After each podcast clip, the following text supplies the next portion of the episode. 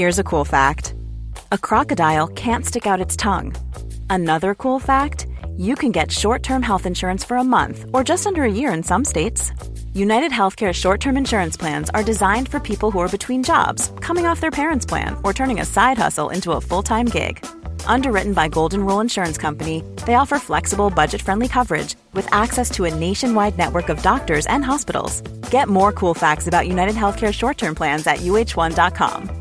Quality sleep is essential. That's why the Sleep Number Smart Bed is designed for your ever evolving sleep needs. Need a bed that's firmer or softer on either side? Helps you sleep at a comfortable temperature? Sleep Number Smart Beds let you individualize your comfort so you sleep better together. JD Power ranks Sleep Number number 1 in customer satisfaction with mattresses purchased in-store. And now, save 50% on the Sleep Number limited edition Smart Bed for a limited time. For JD Power 2023 award information, visit jdpower.com/awards. Only at a Sleep Number store or sleepnumber.com. This is the podcast for the journal Neuropsychopharmacology. I'm Cynthia Graber. The National Institutes of Health recently published a statement requiring sex as a biological variable in studies, and that grants would be judged on that basis as well. This is in part simply because it's good science, and in part to correct for decades in which both animal and human studies were largely conducted with male subjects. A new review paper was published in the journal Neuropsychopharmacology in response to this NIH statement called Sex as a Biological Variable Who, What, When, Why, and How. The authors are Tracy Bale, professor of neuroscience and psychiatry, and Neill Epperson, professor of psychiatry at the University of Pennsylvania. Dr. Bale says that sex has a direct impact on brain development. In all animals, there's a period of development in which testosterone in males is transformed in the brain into estradiol and produces changes in development. There are also differences cued by the X and Y chromosomes. The result is a sexually dimorphic brain, meaning there are physical differences between males and females. And this is important because throughout your lifespan, if you are a female that didn't have that exposure or a male that then did, your brain will respond differently to its environment, including the pubertal window, of which you have then the onset again of activational hormones. And so your brain is sort of a match between its programming during that neonatal window and its functional activational state throughout the remainder of your life. Dr. Epperson? In the human, I mean, it's obviously complicated because some of these sexually dimorphic regions are regions that promote sexual behavior and, and, reproductive related behaviors. And for a long time in neuroscience and reproductive endocrinology, people kind of focused on those particular brain regions. And um, I think that when it comes to clinical neuroscience and thinking about human individuals with respect to behavioral disorders, I would arguably say people still aren't really being taught. And one of the reasons for this paper is that clinicians and people in neuroscience, I don't think they're being taught overall quite you know the importance of of sex differences. And i think that's still relatively new. This has important implications for neuroscience and psychiatric pharmacology. Different inputs at critical times in brain development might have a different impact on a male or female brain. Dr bale how might this play out in animal research? If you see differences just as an example in a in an animal model study working on mice or rats let's say and you see you know, a significant difference in an outcome because you expose the animals prenatally or postnatally or during puberty to some perturbation, uh, an infection or a stress. And then you study those animals throughout their life in terms of behavioral responses or how their stress axis works or changes in their brain patterns, etc. And you see sex differences, meaning one of the sexes was vulnerable to that perturbation and one was not. Well, now you have information and specific windows of development that you can learn in terms of how the brain was developing and which sex may be more vulnerable. Well, that's hugely informative because now you can begin to study that window of time. You can map on that period of brain development to what happens in humans. You can begin to really think about the mechanism by which one sex is protected and the other is vulnerable.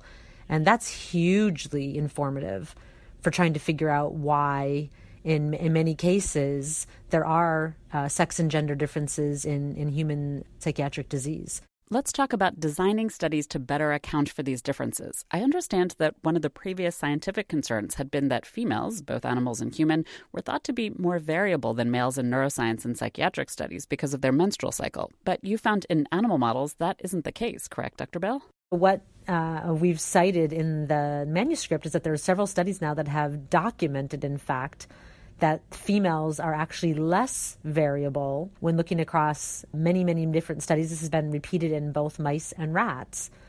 That in fact, in these animal studies published, the error and the variability in the data are less in females than males. So that is no longer an acceptable justification. So what what we've laid out in the document is to give sort of an basic guidelines for you know if you do a comparison and you see a robust sex difference and then you might be interested in understanding the potential of, of, what's driving those differences. Once you see you have a sex difference, then you have gangbusters of, of mechanistic questions you can begin to ask. Is it hormonally related and or chromosomally related?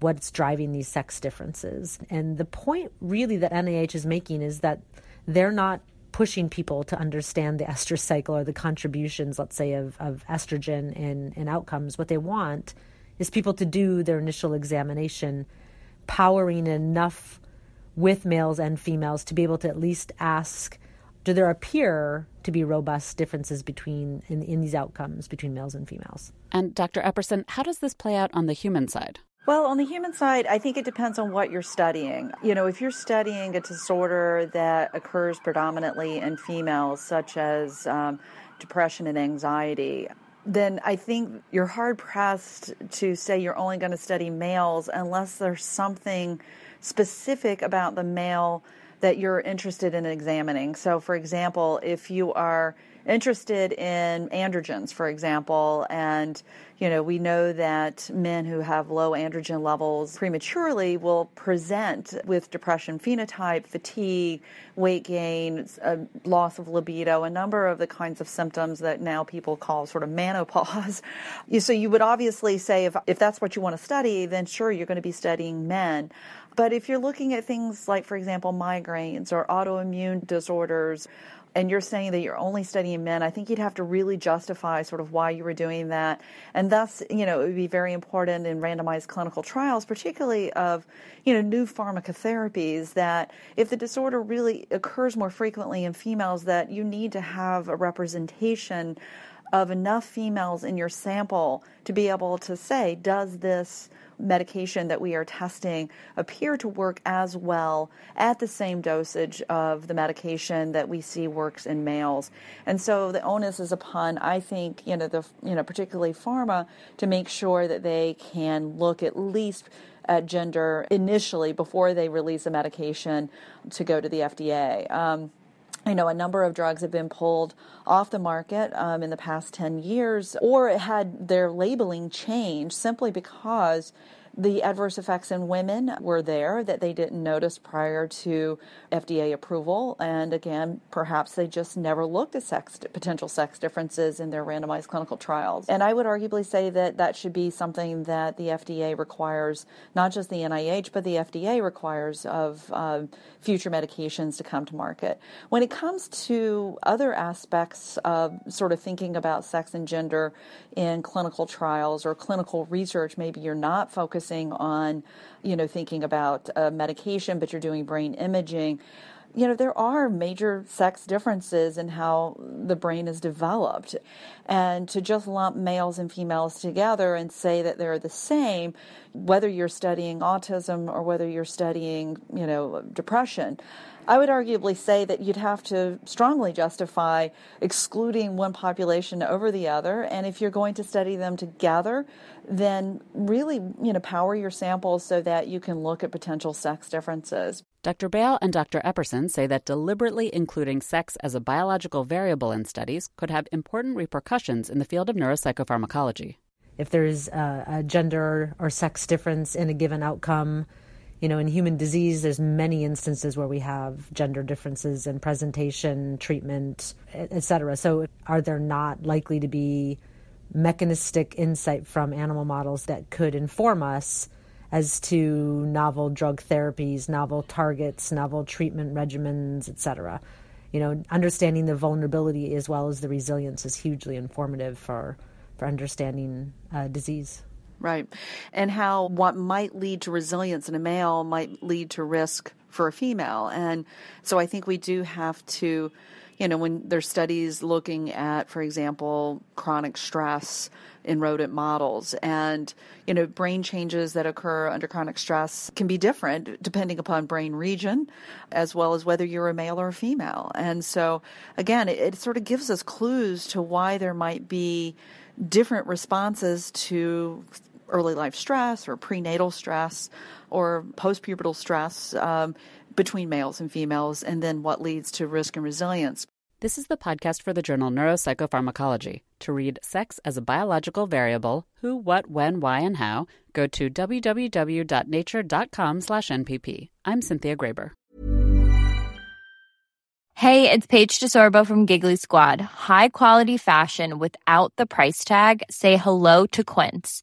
I'm snagging high-end essentials like cozy cashmere sweaters, sleek leather jackets, fine jewelry, and so much more. With Quince being 50 to 80% less than similar brands. And they partner with factories that prioritize safe, ethical, and responsible manufacturing. I love that. Luxury quality within reach. Go to quince.com slash style to get free shipping and 365 day returns on your next order. Quince.com slash style. Ever catch yourself eating the same flavorless dinner three days in a row? Dreaming of something better? Well, HelloFresh is your guilt-free dream come true, baby. It's me, Keke Palmer. Let's wake up those taste buds with hot, juicy pecan-crusted chicken or garlic butter shrimp scampi. Mm. Hello Fresh. Stop dreaming of all the delicious possibilities and dig in at HelloFresh.com. Let's get this dinner party started. Planning for your next trip? Elevate your travel style with Quince. Quince has all the jet setting essentials you'll want for your next getaway, like European linen, premium luggage options, buttery soft Italian leather bags, and so much more. And is all priced at 50 to 80% less than similar brands. Plus, Quince only works with factories that use safe and ethical manufacturing practices. Pack your bags with high-quality essentials you'll be wearing for vacations to come with Quince. Go to quince.com slash pack for free shipping and 365-day returns.